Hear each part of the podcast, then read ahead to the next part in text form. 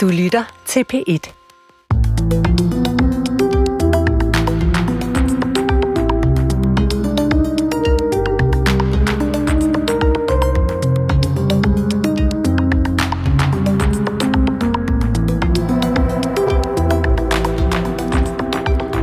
Hvordan gør man det gode, når man bliver mødt af det onde?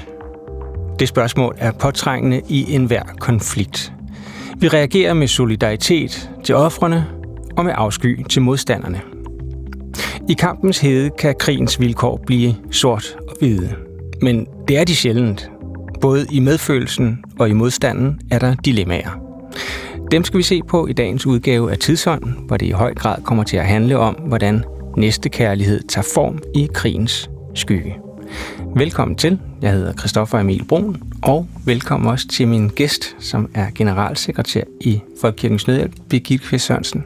Tak. Du er også teolog. Ja. Øh, og så har du været gæst her før, og er det heldigvis igen øh, i en skæbne stund for Europa, må man nok sige. Og lige midt i den fylder Folkekirkens Nødhjælp 100 år. Ja, det er jo...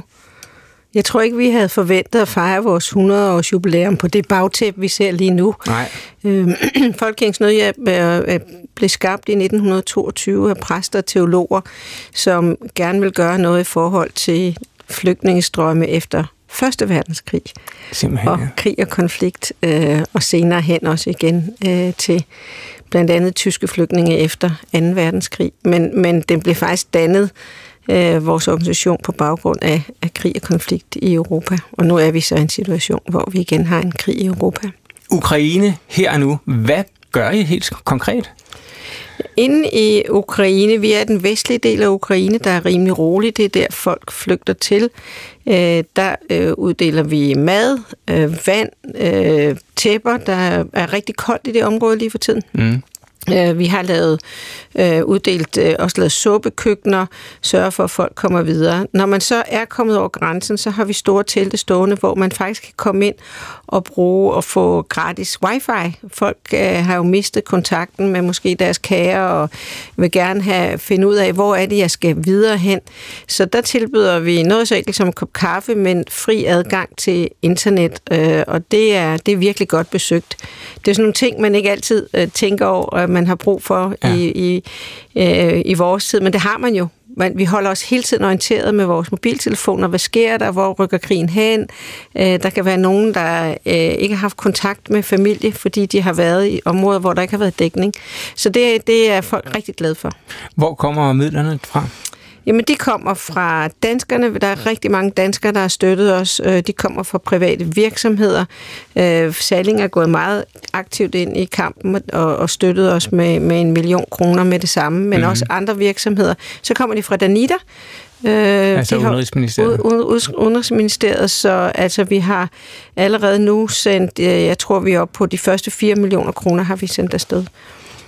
Der er jo samtidig mange private initiativer, som øh, dukker op. Helt almindelige danskere, som kører ned i en varevogn for at hente flygtninge dernede. Veteraner, som danner en øh, form for milits og vil kæmpe på ukrainernes side. Hvad tænker du om sådan nogle initiativer? Jeg synes, det er rigtig, rigtig flot, at så mange danskere vil hjælpe, men hvis man tænker over, at der er rigtig mange, der gerne vil hjælpe hele Europa, og hvis alle i hele Europa sætter sig ind i sin bil for at hente flygtninge, så, så kommer der trafikkaos, øh, der bliver mangel på benzin. Øh, det er en stor logistikopgave, og i øvrigt også en stor, øh, hvad skal man sige, etisk opgave øh, at, at, at arbejde med flygtninge. Så der er, det, det er vigtigt, øh, lige nu er det UNHCR og så andre Røde Kors og så videre, der arbejder i forhold til den logistik. Så det er vigtigt ikke at komme til at gå i vejen. Mm. Øh, så, så velmenende godt, men, men det der med at komme ned med noget tøj, som man måske giver til en familie, og størrelsen passer slet ikke, og de står der, og de havde egentlig måske bare meget mere brug for at få adgang til internettet, eller få noget mad, eller få noget at vide. Øh, og det er jo også vigtigt, at vi deler den rigtige hjælp ud til de rigtige mennesker, så vi ikke har en situation, at vi står og har givet den samme familie noget fire gange, og så står der en enig mor med fire børn, der ikke har fået noget, fordi hun står længere tilbage i køen. Og det er jo noget af det, vi kan som nødhjælpsorganisationer, og sørge for, at det er de rigtige mennesker, der får det rigtige på det rigtige tidspunkt. Og måske netop fordi I har en historie, en erfaring, som altså strækker sig 100 år tilbage. Ja. Efter Første Verdenskrig, der ligger øh, Folkekirkens Nødhjælp sådan set stille. Det var ment som et indgangsforetagende, øh, men genopstår, så at sige, i forbindelse med 2. verdenskrig. Er det ikke Det er fuldstændig rigtigt. Altså, det var ting som sådan en indgangsinitiativ, men så kommer 2. verdenskrig, og efter 2. verdenskrig går Folkekirkens øh, faktisk ind øh, ret kraftigt sammen med de lutherske kirker og støtter op om tyske kirker, fordi der var ingen, der vil give øh, tyske flygtninge noget. Der kommer også tyske flygtninge op til Danmark, mm. der Øh, man kan jo se kirkegård, der var rigtig mange tyske flygtninge, der døde, fordi der, de fik ikke noget hjælp. Øh, så man vælger så i Folkekirkens Nødhjælp og de lutherske kirker siger, jamen her er der virkelig nogen, der har brug for hjælp, og det må vi gå ind og støtte op om, og det gjorde vi så.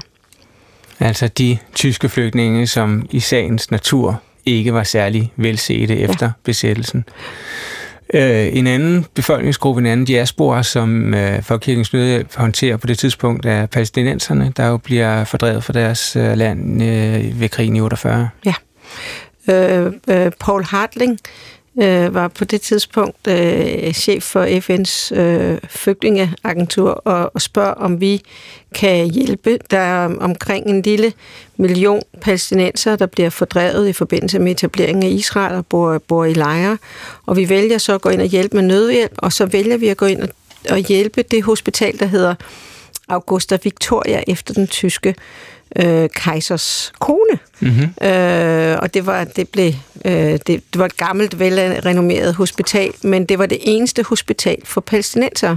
De havde ikke adgang til sundhed. Og der vælger vi så at gå ind og støtte, og det gør vi sådan set den dag i dag. Paul Hartling, som jo senere blev statsminister Venstre, øh, for Venstre, men altså dengang var, havde en stor stilling ja, som, øh, som flygtninge, højkommissær eller sådan mm, noget. Ja.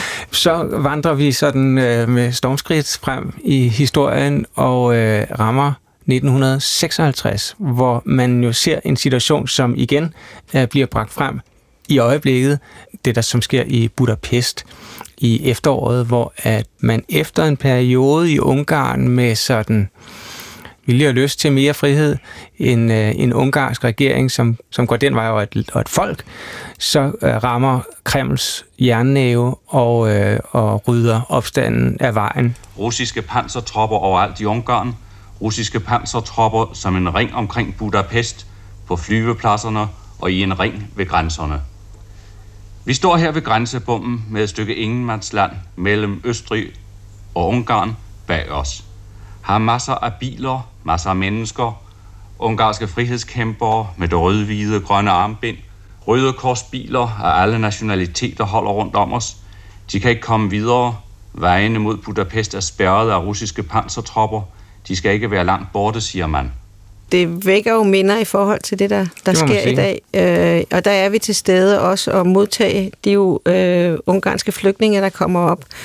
Og øh, i vores øh, jubilæumskrift er der en fin lille historie, som faktisk blev sendt til os. Jeg kendte den ikke. Mm. Øh, af en øh, familie, øh, en præst øh, med hans unge, gravide kone, som stiller hele øh, præstegården og øh, skolestuerne til rådighed for ungarske øh, flygtninge, øh, og beskriver, hvad det er, man gør, og hvordan man tager imod dem, og, og, og hvor fantastisk det var, men også... Øh, hvor krævende det var. Øh, og, øh, men øh, det er en tid, han kigger tilbage på, sådan med stor glæde over, at de havde det overskud og tog mm. imod de flygtninge.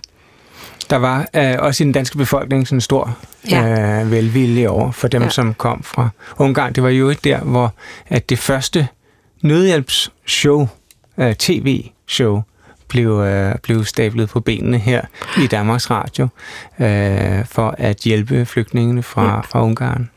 Men vi har jo altid arbejdet tæt sammen med kirkerne. Altså lige nu har vi også en indsamling igennem kirkerne til, til Ukraine. Øhm, og at øh, i lørdag så var der flere øh, kirker, der holdt særlige øh, gudstjenester for Ukraine, og om, om 14 dage har vi så også vores store landsindsamling, hvor det går til Ukraine. Det går jo også ud fra sovnene. Mm. kalder det også en sovneindsamling. Vi er så glade for, at vi på en eller anden måde har haft corona, så nu ved enhver dansker, hvad et sovn er. Nogle ja. gange har det været lidt svært at forklare, hvad et sovn var, men nu ved alle det i hvert fald. Og vores indsamling går jo også ud fra sovnene, ud fra kirkerne. Det gjorde det også i forhold til Ungarn, at, at kirkerne altid har været inde med inden at hjælpe til. Altså som netværk, men ja. her også altså i modtagerdelen, kan man sige. Ja. Det er jo så til trosfælder, kan man sige, at det kommer til at gå. Hvordan ser man det forhold, ligesom at det er ens... Altså, fordi du siger også, at vi giver til alle. Mm. Men her, så kommer man jo til at give særligt til trosfælderne, kan man sige.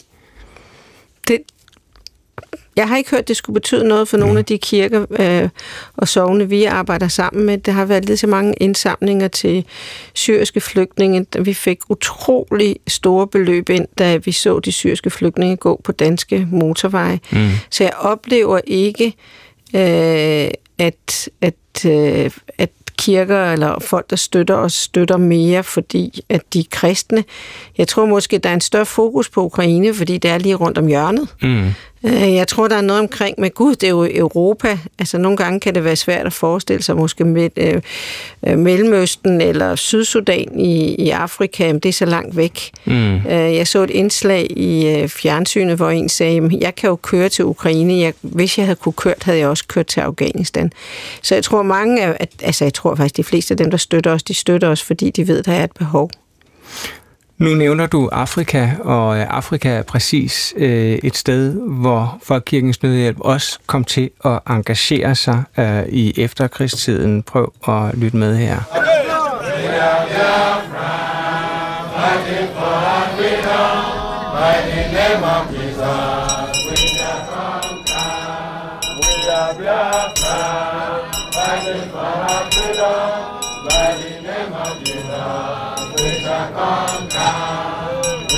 Ja, sangen her, den lyder altså, vi er øh, fra Biafra, vi kæmper for vores frihed i Jesu navn, vi vil besejre dem.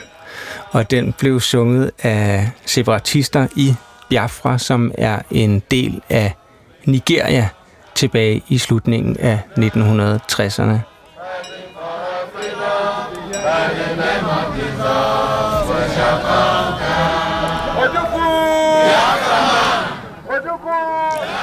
Fik vi også lige kampråbet med. Øhm, I dag siger Biafra måske mest de ældre lyttere noget, men i slutningen af 1960'erne, der var konflikten i Biafra på øh, alle slæber og på alles nethænder, ligesom Ukraine er det i dag på en måde. Øh, det kristne Igbo-folk ville løsrive sig fra Nigeria og skabe deres egen selvstændige stat, og det bliver så til en borgerkrig og en tragedie med, med store ofre. Øh, her er der altså også, kan man sige, trosfælder, der, der øh, vil løsrive sig, og der, der opstår en konflikt.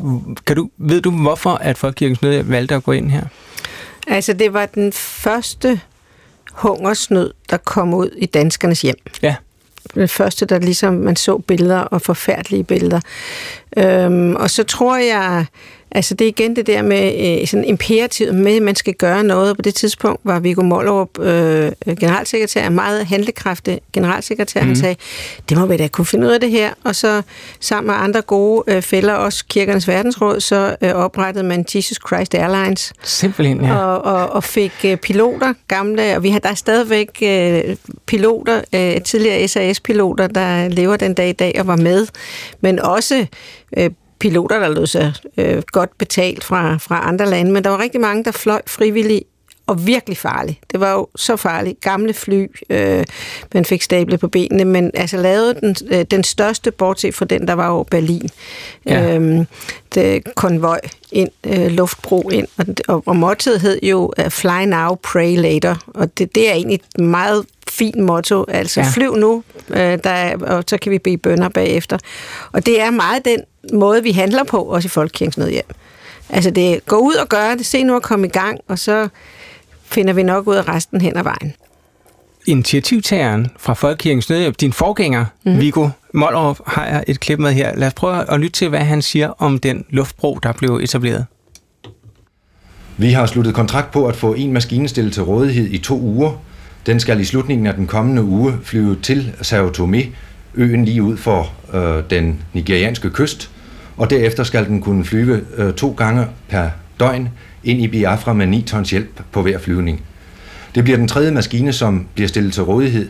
Med de tre fly skulle der være mulighed for, når vejret tillader det, og der ikke er ganske særlige omstændigheder, der bremser aktiviteten, at flyve over 50 tons ind hver nat. Og øh, selvom det ikke er så forfærdeligt meget, så er det dog en femtedel af det, der skal til. Og for hver øh, flyvning, der går ind, kan der for eksempel være protein nok til at redde øh, hen ved 20.000 børns øh, liv i en måned. Man hører handlekraften øh, i hans stemme næsten, synes mm-hmm. jeg. Øhm, men det stiller også et politisk dilemma, den her hjælp, øh, fordi ved at støtte en region, en, en løsrivelsesbevægelse i et selvstændigt land, er man jo inde og rode med folkeretten. Og der, der, at det må være sådan et, et dilemma, som Folkekirkens Nødhjælp og andre nødhjælpsorganisationer en gang imellem er inde og, og røre ved, tænker jeg. Jeg synes nu ikke, det er så svært, når folk sulter, ja. øh, når, når børn mister livet, så skal vi være der. Men vi skal jo ikke komme ind med våben. Nej. Vi skal ikke komme ind med krigsmateriel. Men vi skal altid komme ind med nødhjælp. Og det er jo derfor, det hedder nødhjælp. Så på den måde øh, ser jeg ikke, altså det er jo også imod folkeretten at lade dele af sin befolkning sulte ihjel. Ja. Så vores imperativ, det er, at der må vi hjælpe. Og vi står jo tit i situationer. Altså, vi har jo også diskussionen nu, hvor vi taler om Taliban og, og Afghanistan. Det er det samme. Men der må man, altså, jeg tror på, at Folkekirkens Nødhjælp, der tror vi på, at dialogen er den vigtigste vej frem, og at der er det, vi kalder et humanitært imperativ. Altså, der er, øh, vi skal hjælpe der, hvor vi kan, Øh, men det betyder jo ikke, at vi ikke skal gå på kompromis øh, med, at vi har holdninger. Vi har også holdninger omkring kvinders ligestilling. Vi har også holdninger omkring homoseksuels rettigheder. Mm. Men der er situationer, hvor at der er, har hjælpen, øh, om man så må sige, forrang, øh, så folk ikke dør sult.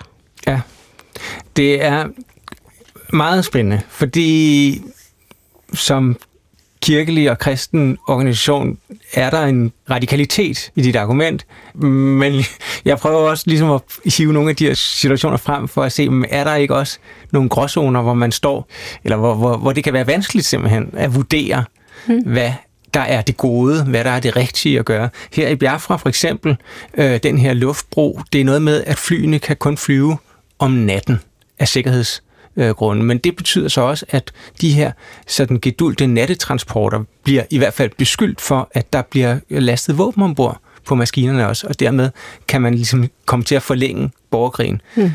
Jeg er klar over, at det kan aldrig være folkekirkens ansvar eller skyld, men alligevel kan du jo godt stille en i en situation, hvor, hvor ens entydige fokus på dem, man gerne vil hjælpe, kan blive opvejet af andre forhold. Men, men det er klart, der, der er jo masser af, af dilemmaer i det her. Øh, men noget af det, som der altid er kendetegnet Folkekirkens Nødhjælp, det er jo også, at vi arbejder med utrolig stærke lokale partnere. Ja. De flyvninger til Biafra, øh, de blev jo modtaget af kirkerne øh, i det område. Både det, det var et samarbejde også med den katolske kirke. Mm. Så de var jo ligesom garanter. Altså, jeg kan jo ikke sidde her i Danmark, eller Viggo Mollerup kunne ikke sidde her i Danmark og, og være garant for, at der ikke øh, kommer en masse våben med tilbage på de fly. Men det kunne vores lokale partnere. Mm. Og der er det jo vigtigt hele tiden at opbygge tillid. Det er nøjagtigt det samme, der sker i Ukraine i dag. Vi er ikke bare taget til Ukraine, og så står vi der i et lille telt. Nej, vi er sammen med en samarbejdspartner, vi har været sammen med i overvis, og vi kender dem rigtig godt. Vi har stor tillid til hinanden. Vi har så sendt folk derned for at sikre, hvordan kan vi arbejde sammen, hvordan kan vi gøre det, hvordan sikrer vi, at pengene bliver overført rigtigt, alt det der, man mm. skal. Men, men, men jeg tror, det der er nøglen, det er gode, solide, stærke partnerskaber med partner, der har det samme værdimæssige kompas. Det er utrolig vigtigt for os, at vi har det samme værdimæssige kompas, om man er kristen, kan også være muslimsk, man kan også være øh, øh, buddhistisk, men altså, mm. øh, at vi har et kompas, hvad er det, vi vil. Men der er altid risici, og der er altid svære valg at tage, og de valg øh, har vi jo også stadigvæk. Der er valg hver eneste gang, der udbryder en krig eller en konflikt. Mm. Øh, vi stod i et rigtig svært valg i forhold til Etiopien, øh, da der udbrød øh, krig og borgerkrig, og øh, hvor skulle vi være, hvor skulle vi ikke være, hvor meget skulle vi sige, hvad skulle vi ikke sige. Og det er jo den balance, øh, der er hele tiden. Men vi bliver nødt til at stå rent på det, vi gør, og, og, og der kan ikke være mistillid til, at pengene lander i de forkerte lommer. Så det bruger vi faktisk rigtig meget energi på. Mm, klart. En af de lokale samarbejdspartnere, som I øh, havde med at gøre i øh, 80'erne, var den øh, nylig afdøde præst Desmond Tutu, øh, nemlig i forhold til hele situationen omkring apartheid i Sydafrika. Øh, jeg tænkte, vi lige skulle lytte til, til den gode Desmond Tutu. Øh, jeg har fundet et klip med ham i vores arkiv. Det er tilbage fra et møde i Kirkernes Verdensråd i 1983. Der er både lidt engelsk og noget oversættelse, men det er nogle interessante og kloge overvejelser, han gør sig, så lad os prøve at, at lytte til det. Speaking for myself, I do not know how I, uh, my other uh, co uh, uh, black leaders would uh, respond. I have said and still say at the present time that I am opposed to all forms of violence. Uh, the violence of an unjust system and the violence of those who seek to overthrow that system. Jeg kan kun tale for mig selv. Hvad mine sorte medledere siger, kan jeg ikke vide. Men jeg har altid sagt og gentager nu, at jeg er modstander af enhver form for vold. Volden hos et uretfærdigt system, og volden hos dem, der prøver at nedbryde dette system. Det betyder ikke, at jeg mangler forståelse for frustrationen og de forhold, der kan drive folk, som for eksempel ANC altså den sorte sydafrikanske befrielsesbevægelse, de som siger, siden 1912 har vi ved Gud søgt at ændre tingene i dette land med fredelige midler, og vores tålmodighed er nu brugt op. Vi er blevet bandlyst i Sydafrika, og for os er der nu ingen anden mulighed end at gribe til våben. Jeg siger, jeg forstår det, men som kristen må jeg fastholde, at vi til det yderste må fastholde vores særlige mission, forsoningens mission. Ikke nogen billig forsoning. Det er ikke bare at sige fred, fred, hvor der ikke er nogen fred. Sand forsoning er kostbar. Den kostede Gud hans egen søn. Men hvem er der til at bringe de to parter nærmere hinanden – hvis ikke vi er der. It is not a saying peace, peace, where there is no peace, because real reconciliation is costly. It cost God the death of his son. Uh, but we've got to be there. I mean, who is going to bring the two sides together if we aren't around?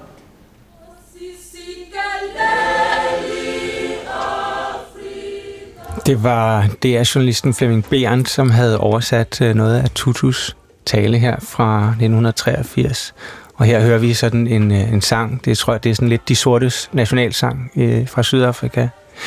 Øhm, Birgitte Kvist Sørensen, hvad tænker du her om, om Tutus tanker? De ligner jo lidt noget af det, du selv har sagt faktisk tidligere, altså omkring øh, udgangspunktet, motivationen for at, at hjælpe.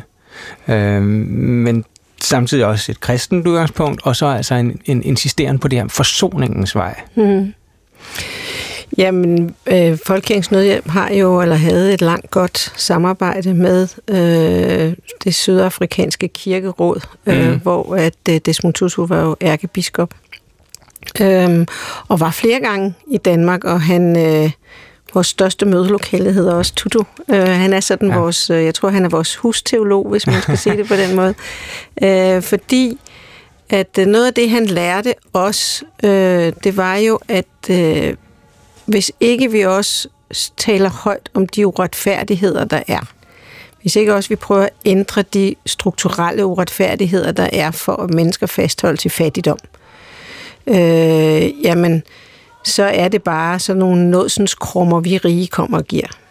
Og det gjorde utrolig indtryk på os, og vi var nogle af de første, der sagde, at vi bliver nødt til at boykotte øh, hele boykotbevægelsen, der kom omkring øh, Sydafrika, mm. og mhm. virkelig sat skub i det. Og der var mange, eller flere danske politikere, der virkelig gerne ville have taget os finansloven, fordi vi gik ind så aktivt og sagde, at øh, apartheid er simpelthen fuldstændig imod os, vores tro og vores DNA, og man bliver nødt til øh, aktivt at boykotte. Øh, der skete så heldigvis det, at, øh, at regeringen også kom på andre tanker, og, mm. øh, og i forhold til forsoning, og undskyld, ja. lige afbryder, det var ja. fordi, øh, øh, så vidt jeg husker, var Danmark det første land i verden, som øh, indførte boykot mod Sydafrika. Ja, altså, vi banede vejen for det. Men det havde også noget at gøre med, at Desmond Tutu var her rigtig, rigtig mange gange. Ja. Og det er bare for at sige, at det var en svær og ophedet debat, og også på et tidspunkt, hvor altså faktisk nogen øh, var meget trætte, også af Folkekirkens Nødhjælp, fordi vi stod så hårdt på det og sagde, jamen altså, øh, fuldstændig i, i linje, i tråd med Desmond Tutu, øh, ingen vold, men at man bliver nødt til, man kan ikke blive ved med at se på det her, man bliver nødt til at gribe til midler, som jo er jo meget brugte, vi ser det jo også i Ukraine i dag. Det må man sige.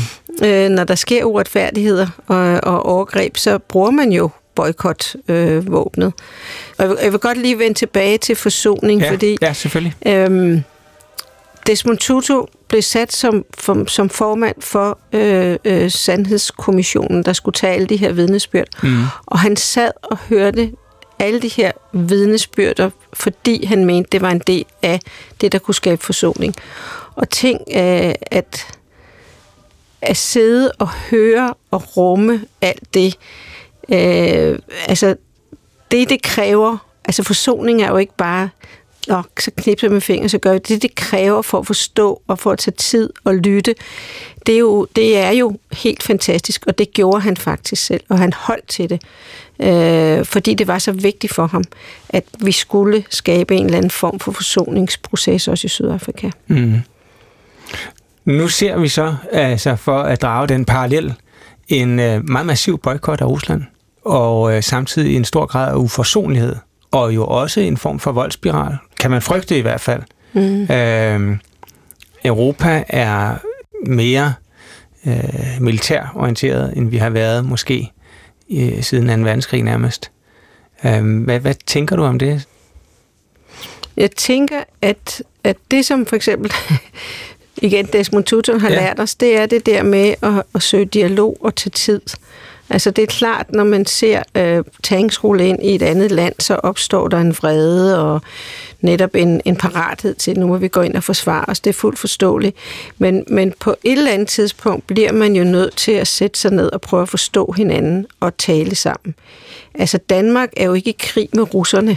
Nej. Altså, øh, og vi skal jo passe på, at vi ikke kommer til at lave synonymer med en præsident, en Putin, der har truffet nogle beslutninger sammen med sin stab, og så et helt folk. Øh, og, der, og, og russerne er jo om et folk, der har været udsat for så mange øh, overgreb, øh, krig, øh, hvad ved jeg. Altså, så vi skal huske også at prøve at forstå. Mm. Og, og, og vi ved jo allerede nu, hvad det er for en, øh, nogle nyheder, folk i Rusland får. Så hvis vi sidder her i Danmark og tror, hvorfor reagerer de ikke? Jamen, de reagerer jo ikke, fordi de får nogle nyheder, som er helt anderledes øh, filtreret. Så jeg tror, hele nøglen til, altså er altid netop fred, forsoning, prøve at forstå.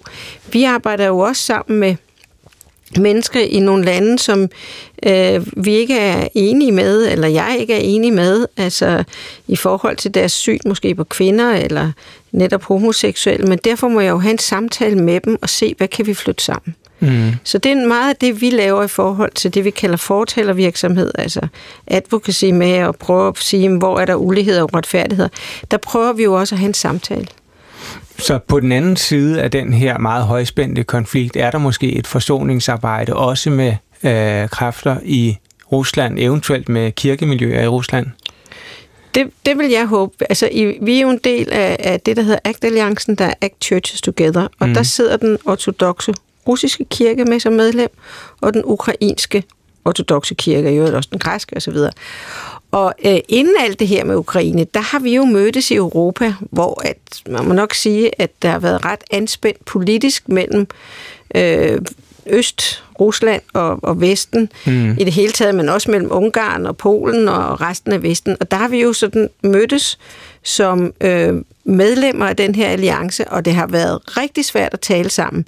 Men vi har besluttet, at vi skal tale sammen, og vi må ikke knække den her alliance. Der er der bestemt ting i den partner, vi arbejder sammen med, der kommer fra Ungarn, som vi ikke er enige i, men vi er rigtig dygtige til at lave nødhjælp sammen. Og mm. det skal vi gøre, og så skal vi diskutere det andet også. Vi må ikke gå væk fra hinanden. I hvilken grad, at, øh, at man ligesom skal handle aktivistisk, og i hvilken grad man skal handle pragmatisk, det er noget, som har præget hele vores 20. århundrede. Øh, og kristendommen var også grundlaget for to unge mænd, da det brændte på her i landet, altså under besættelsen under 2. verdenskrig.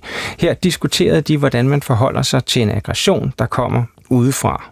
Det var teologerne K. E. Løstrup og Hal Koch, han var kirkehistoriker, som havde to øh, væsens forskellige syn på, hvordan krisen skulle håndteres.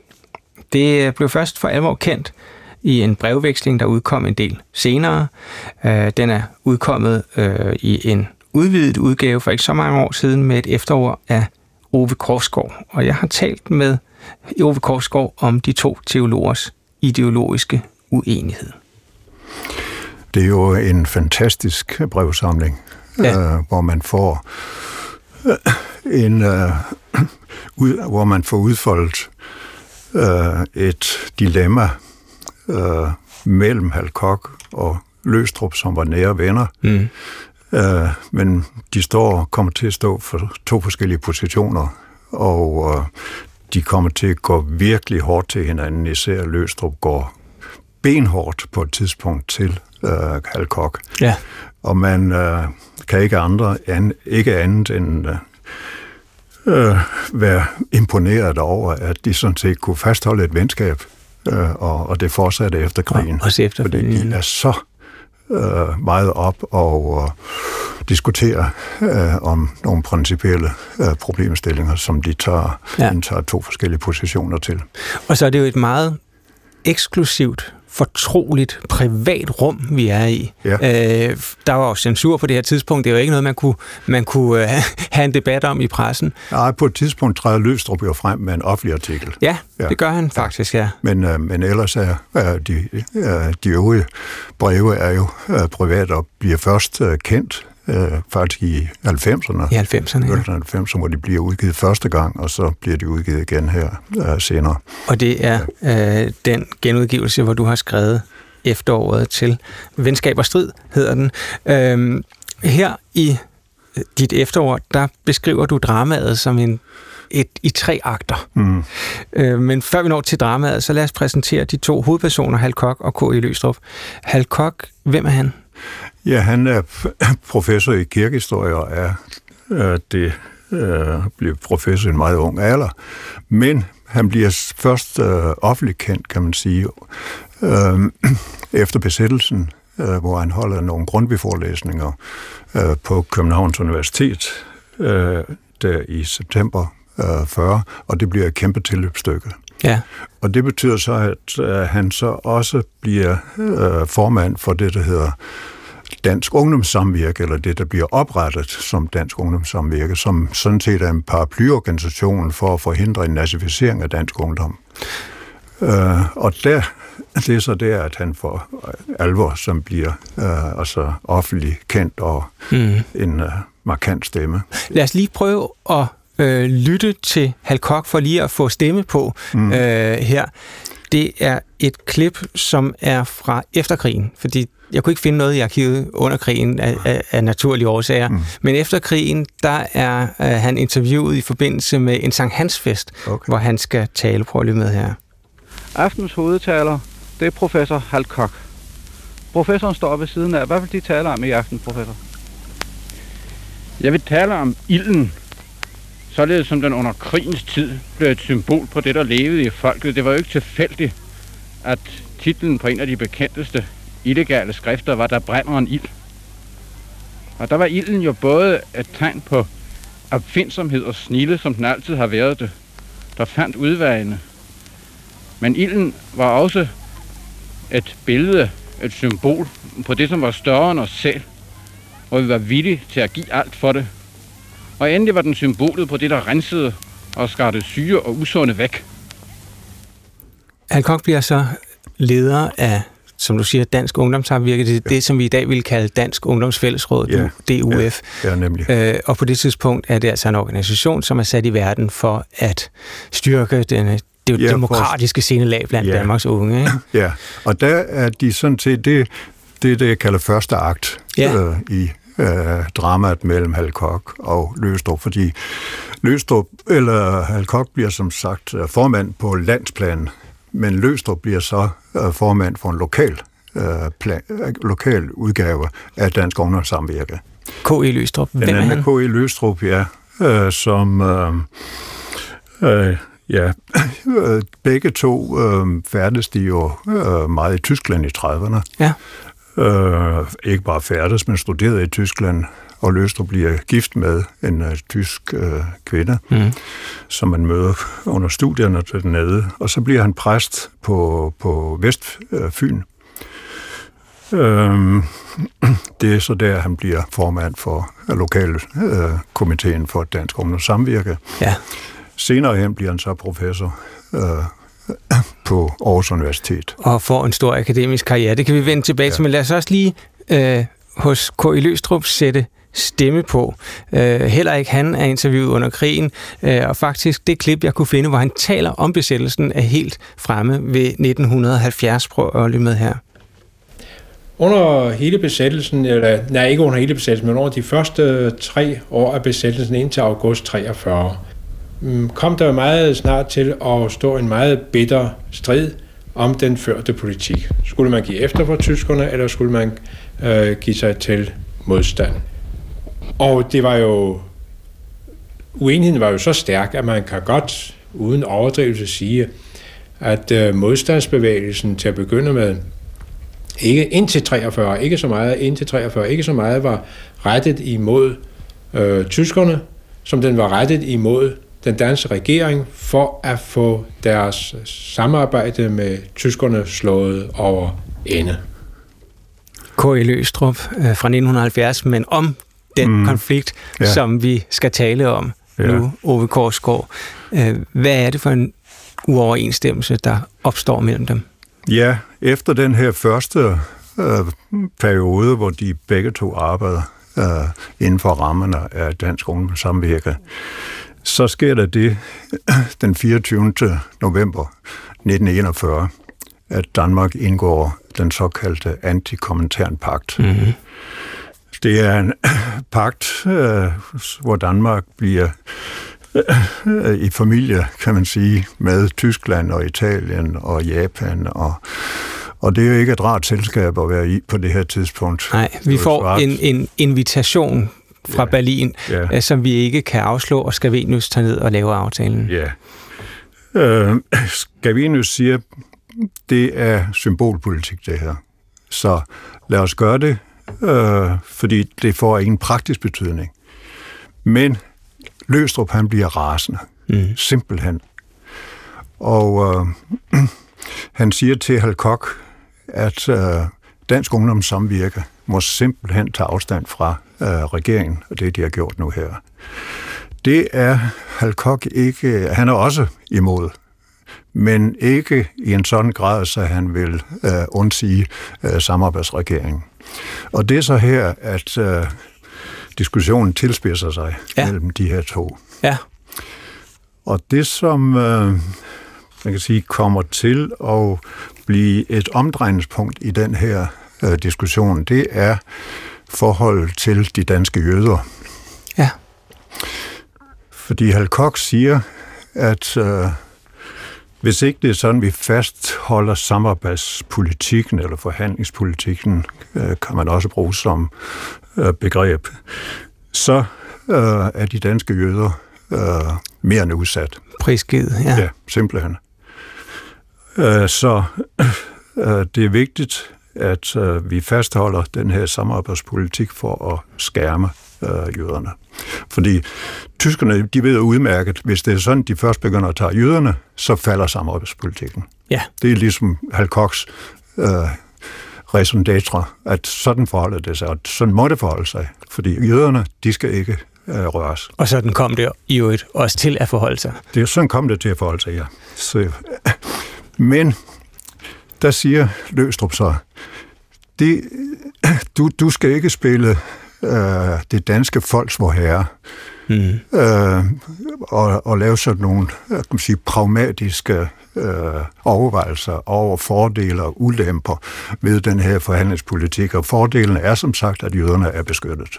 Nej, her er der tale om et brud på det, som Løstrup kalder livets love. Ja. Altså, her er der, der er en instans, øh, som øh, man er nødt til at, sige, at forholde sig til, og den instans er faktisk altså Gud. Det er det, Fordi, ja. Fordi der foregår en kamp mellem Gud og, og Satan, mm-hmm. øh, og i den kamp, der må man altså tage absolut stilling. Og, øh, og hvad, hvad det så får af konsekvenser, det er ikke til at sige. Og det, det kan ikke øh, hjælpe, at man begynder at indkalkulere, øh, hvad det får af, konsekvenser for ens familie, for øh, jøderne og for det danske folk. Fordi her må man stå fast på Guds side og ja. sikre livets love, som er skabt, øh, og når man forbryder sig mod den, mod disse love, som øh, nazisterne har gjort, så må man altså gå til, øh, ja, gå til kamp. Og det, som Løstrup jo øh, vil, det er, at vi i Danmark også skal have norske tilstande, som Ja. bliver det begreb. Øh. Og det er også det, han henviser til her i øh, klippet, at øh, i hvert fald indtil august 43, der er modstandsbevægelsen jo først og fremmest en bevægelse mod den danske regering, mod Ja. ja. samarbejdsregeringen. Og altså her mod Halkok, fordi Og her- at han her mod stod Hal Koch, skulder ja. ved skulder Ja, med ja. samarbejdsregeringen. Ja, og det, øh, det, det, øh, det spidser til. Øh, altså, jeg havde det sådan, dengang jeg læste de, den her brevveksling for første gang. Ja. Når jeg læste Hal Koch, så synes jeg, jamen Hal Koch, han er jo ret. Ja. Simpelthen. Og når jeg så læste Løstrup, så tænkte jeg, jamen nej, Løstrup har jo ret. Og sådan kan man næsten ikke undgå at svinge mellem øh, de her to positioner. Nej. Øh, men øh, det er så også klart, at det har at gøre med, hvad er det for en, øh, en samfundsmæssig situation, man er i. Ja. Og nu er vi jo i dag, hvis nu vi trækker det op i en tredje akt, altså nu er vi så i en anden øh, samfundsmæssig situation, end vi var for en uge siden. Ja. Og det betyder, at ja, man begynder at tænke på måder og handle på måder, som man ville have forsværget for, øh, for få dage siden. Og ja, det, det- er øh, krigen, der simpelthen ændrer spillereglerne fundamentalt. Det ser vi jo helt konkret. Øh, Europas flygtningepolitik er forandret fuldstændig. Øh, Nabolande som Sverige og Finland er måske på vej ind i NATO osv. Ja. Øh, for ikke at tale om, at Tyskland lige pludselig er stor våbenleverandør til, til Ukraine. Den her meget radikale argumentation, som, øh, som Løstrup øh, fremfører over for Halkok, altså hvor han argumenterer med Gud simpelthen. Ja. Er, er det en, der er opstået, så at sige, i krigens hede, eller hvordan? Ja, ja det, det, det vil jeg sige. Altså, det vil jeg mene. Uh, at det er, det er først, når krigen er der, at man altså i og for sig, jeg ved ikke, man kan sige griber, det lyder, men jeg bruger så alligevel begrebet, altså griber til, øh, til den Mm. øh, absolute instans. Øh, fordi i, i krig, der er det vanskeligt at være øh, neutral. Det er også det, vi oplever nu her. Ja. Og, det er, og han vil endda gå, øh, han vil endda sige til Halkok, eller siger til Halkok, krig gør det også umuligt at være pragmatisk. Øh, Mm. man er nødt til at sige og stå på et absolut øh, standpunkt, og det er øh, kamp mod øh, satan. Altså, som du selv siger, øh, at den situation, vi står i nu, viser jo meget tydeligt, hvor vanskeligt det er at være neutral i krig. Og det er næsten som om, at vi er gået fra en Halkoks position mm. og glædet over nærmere mod Løstrup bare. Ja. inden for den sidste uge. Ja, ja. Og det, det, det er helt sikkert sådan, sådan handler. Nu står vi jo stadigvæk lidt på afstand, ja. men for uk- øh, ukrainere, mm. der er det jo, øh, det, de, de, de flere og flere indtager jo en, en løstre position her. Og det virker, det virker fremmed. Ja. Altså, der er en engelsk historiker, som jeg har citeret for nogle år siden, uh, Mark uh, Masovier. Han siger, at uh, det er et privilegium at leve i fred. Og vi har levet i fred 75 år. Men det er også en form for uvirkelighed. Og selvom historikere uh, giver os indsigter i, hvordan det har været under krige, og litterater skriver uh, den ene novelle og uh, roman efter den anden, og selvom filmmager uh, mm. skildrer krigen skru i den ene film efter den anden, og det har vi jo slugt uh, igennem årtier, ja. så kan det alligevel ikke give os en, en fornemmelse, klar fornemmelse af, hvad det vil sige at være i krig. Det betyder, altså, når vi lever i, har levet i fred så lang tid, så sker der gradvist en øh, historisk hukommelsestab, siger han. En form for fysisk erfaringstab. Ja, ja altså som, øh, som glider ud, og det, det kan man sådan set ikke bebrejde, øh, bebrejde nogen, øh, fordi sådan er det at leve i fred. Men, altså igen, fra den ene dag til den anden, så ændrer øh, vores øh, opfattelse, så, så ændrer vores øh, handleformer former sig, og så videre. I tilfældet Løstrup øh, Halkok under krigen, så øh, går det jo sådan, som vi alle sammen ved, at samarbejdspolitikken kører øh, faktisk øh, noget tid øh, efter deres øh, meget hårde brevudveksling her, ja. frem til øh, august 43. Mm. Og så har man så en egentlig besættelse bagefter. Men det har så også betydet, at jøderne i høj grad øh, rent faktisk øh, blev beskyttet, ligesom øh, Halkok argumenteret for. Ja, det er jo den, den, det er den store gevinst ja. ved den øh, form for politik. Hvad vi kan bruge det til i dag, det, det, det, det er svært at sige. Uh, historien er jo ikke nogen rettesnor eller nogen facitliste på nogen måder, men, uh, men den kan alligevel være interessant at have med på, på i bagagen. Ikke? Mm. Men Ove Korsgaard, tak fordi, at, at du kom og præsenterede det her uh, dilemma, som mm. Hører til under besættelsen af Danmark, ja. men som også har nogle perspektiver, som rækker ud over. Ja. Tak for det. Selv tak. Og her i studiet er jeg tilbage med dig, Birgitte Kvist Sørensen, generalsekretær i Folkekirkens Nødhjælp, også teolog i øvrigt. Du har ovenikøbet været undervist af Løstrup på Aarhus Universitet i det, din ungdom. Det siger noget om min alder. Nå, det ved jeg ikke. Det gør du måske, men det siger jo også noget om uh, din erfaring. Det er rigtigt. Uh, men sig mig, de her to positioner, Løstrup og Halkok. Hvem af dem vil du holde med? Men, men som det jo bliver sagt så rigtigt, det er svært at holde med nogen. Mm. Øh, fordi det handler jo om, hvor man står. Det er jo, det, den diskussion har vi jo også i Folkekirkens Nødhjælp. Hvor meget lader vi os føre med ned ad en vej, der overtræder alt det, vi tror på. Mm. Øhm, og hvornår er det så, vi stopper?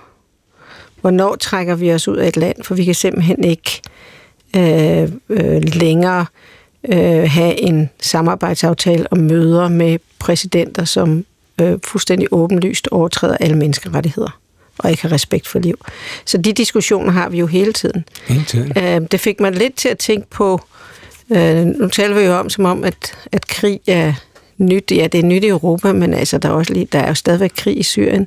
Ja. Men Syrien er jo egentlig et, et, et, et godt eksempel på, der gik man faktisk fra den løstrupske, meget markante Ja. øh, mod Assad, øh, øh, øh, øh, og så hen imod det meget mere pragmatiske, hvad kan vi? Vi havde mange røde linjer, Ja. øhm, og så gik vi hen på, hvad, hvad er muligt? Altså alle øh, støttede det arabiske forår og satte gang i ting, og øh, jeg tror også ved vores meget øh, løbstrupske øh, tilgang til tingene, fik vi sat gang i noget, som vi måske ikke var klar over. Ja. Øh, og så går vi hen mod det mere pragmatiske og pragmatiske og pragmatiske, og der er jo sådan set stadigvæk øh, krig i, i Syrien. Så øh, det, fik mig, det fik mig til at tænke på, at det kan også godt vende den anden vej. Det kan gå den anden vej. Ja, Ja. Det var måske ikke helt tilfældigt, at den meget ideologiske statsminister Anders Fogh Rasmussen en, i en af sine nytårstaler citerede netop øh, Løstrup. At han har nok kunne, kunne finde mening i Løstrup sådan ja, meget absolute øh, tilgang til i hvert fald den her meget konfliktfyldte situation. Men altså, det neutrale og så det ideologiske, det er jo på en måde de to ting, som du også i din gennemgang af Folkekirkens Nødhjælps historie øh, har forsøgt ligesom at argumentere for, kan kombineres. Mm. Er det det, der er jeres grundlag, og kan det kombineres? Altså, vi synes jo selv, det kan kombineres. Tit så bliver vi beskyldt for, at vi ikke kombin- kombinerer det. Så er vi for politiske, eller så er vi det ene, eller så er vi det andet. Men, men, men det, vi skal være rigtig dygtige til, det er simpelthen at have fokus på de mennesker, det handler om. Mm. Øhm, og hjælpe mennesker, ikke bare i forhold til øh, på flugt og krig, men også i forhold til at, at bevare deres håb, i forhold til at få et liv i værdighed, hvor man kan få lov til at få et arbejde, man kan sørge for sin familie, at børnene kan komme i skole, at man har øh, frihed til at tale og mødes, så på den måde er vi jo også borget meget af, altså ikke bare vores kristne, men også vores vestlige værdier, som jeg tror er fuldstændig forbundne. Nu har jeg jo også selv læst teologi. Man ja. får jo hele øh, historien ved at læse teologi. Ja. At, at, øh, at, at det hænger sammen, og det står vi meget fast på. Øh, og jeg mener, og der kræver det selvfølgelig, at vi også er gode partnere, og derfor prøver så vidt muligt at være neutrale. Men vi er ikke neutrale i forhold til uretfærdighed. Nej. Man kan vel sige det her, alle har ret til et værdigt liv. Ja. Det er også det, du er inde på. Øhm, og det vil sige, der bliver ikke skældnet mellem race, mellem køn. Øhm, lige nu ser vi så selv den her situation, hvor EU, Europa og Danmark åbner for flygtninge fra Ukraine i stor stil. Øh, der bliver lavet en særlov i øjeblikket i Folketinget. De ukrainske flygtninge behøver ikke at bo i centre, de kan øh, komme til at arbejde. Og det er jo på en måde milevidt fra den måde, vi har håndteret flygtningestrømme fra andre steder i verden. Det er fuldstændig korrekt. Øhm, argumentet er jo fra regeringens side, det er fordi, det er vores nærområde. Øh, jeg synes, at øh, da vi så de syriske flygtninge komme til Danmark, øh, der var det også mennesker i nød, øh, og vi fik lovgivning og smykkelovgivning og hvad ved jeg. Altså, mm. øh, I Folkekirkens Nødhjælp, eller i hvert fald også for mig selv personligt, handler det meget om, at, at øh, alle er som sagt skabt i Guds billede, og deres liv er derfor ukrænkelige, så kan man sige, okay, hvor mange mennesker kan flygtninge kan et land på 5,5 millioner håndtere? Øh, Libanon, et land på 1,5 millioner, håndterer 1 million. Øhm, mm. Bare for at sætte tingene i perspektiv. Det er selvfølgelig også et nærområde. Men, men, men vi bliver nødt til at behandle folk ens inden for de rammer og de lovgivninger, vi har i Danmark. Det synes jeg er meget vigtigt. Der, der, der er en diskussion i øjeblikket, ja. om den her flygtningestrøm fra Ukraine netop beviser, at faktum rent faktisk er det modsatte. At vi ikke behandler folk, folk lige. Prøv, prøv lige at høre en lytter, som ringede ind til, øh, til P1-debat her torsdag. Selvfølgelig skal de komme til Danmark, fordi det netop også er nærområdet. Og det er jo helt det, nu er jeg ikke religiøs, men det man altid taler om, det er jo den næste. Og vi må være klar over, at næste, den næste kan jo ikke omfatte de 9 milliarder mennesker, der bor på kloden, eller de 2 milliarder mennesker, som om kort tid bor i, i Afrika. De næste, det er jo netop de næste inden for det, det område, du nu kan overskue. Og der og det tænker er du- Ukraine der en del af Mm. nærområdet. Mm. Det er præcis den diskussion, som både foregår i Folketinget, men som altså også foregår her hos, hos øh, lytteren Jørgen Nørlev fra Mm. Aarhus. Jeg tror godt, jeg vil skille det lidt ad. Øh, De regler, vi har i Danmark for modtagelse af flygtninge, skal være ens, uanset hvem det er. Så kan man altid diskutere, om der skal være så og så mange, eller ikke så og så mange. Men vi kan ikke sådan gøre forskel, og det gør vi jo heller ikke i vores arbejde, at hvis du er to meter høj, så kommer du derhen, og hvis du er halvanden meter høj, kommer du derhen. Det er en del af de universelle menneskerettigheder, vi behandler folk ens. At man så vælger og siger, jamen det kan være, at vi tager 3 millioner ukrainer ind, men kun 1 million syre. Det er jo et politisk valg. Mm. Men de mennesker, der er her, skal behandles ens. Og det står også i alle konventioner. Tilbage til næste kærlighed. Den møder jeg jo tit, fordi hvordan kan man overhovedet udvise næste kærlighed til en, en fattig kvinde, der sidder i Sydsudan og ikke har fået noget at spise i tre dage? Det er altså i mit kristne, mit kristne øh, begrebsverden, der er næste, den, min næste kærlighed er for det første ikke noget, jeg sådan kan beslutte. Jeg kan ikke sådan gå ud og sige, ah, nu vil jeg være næste kærlighed med dig og med dig, men ikke med dig. Nej, næstekærligheden er en del af Guds fordring til os. Men det er ikke sådan, hvor vi kan sådan øh, pick and choose, hvad vi vil. Så for mig er næstekærlighed ikke, om den person står lige ved siden af mig, eller er i nærområdet. Det er simpelthen øh, Guds fordring til mig, at jeg øh, skal handle med næstekærlighed og medmenneskelighed, uanset hvor jeg møder mennesket eller ser mennesker. Birgitte Kvist Sørensen, øh, Folkekirkens Nødhjælp fylder 100 år. Du er generalsekretær, selvom det jo på en måde er en trist baggrund, fordi organisationen lever i kraft af, af katastrofer, så vil jeg alligevel sige øh, tillykke, men måske især tak for den store indsats gennem 100 år. Og også tak, fordi du kom her i dag. Velkommen. Tidsånd er slut for jer nu. Vi sender hver søndag formiddag på B1 og kan selvfølgelig også fanges på DR Lyd. Hvis du vil i kontakt med programmet, så kan du skrive til tidshånd dr.dk tidshånd med to A'er. Jeg hedder Christoffer Emil Brun. Tak fordi du lyttede med. Op genhør.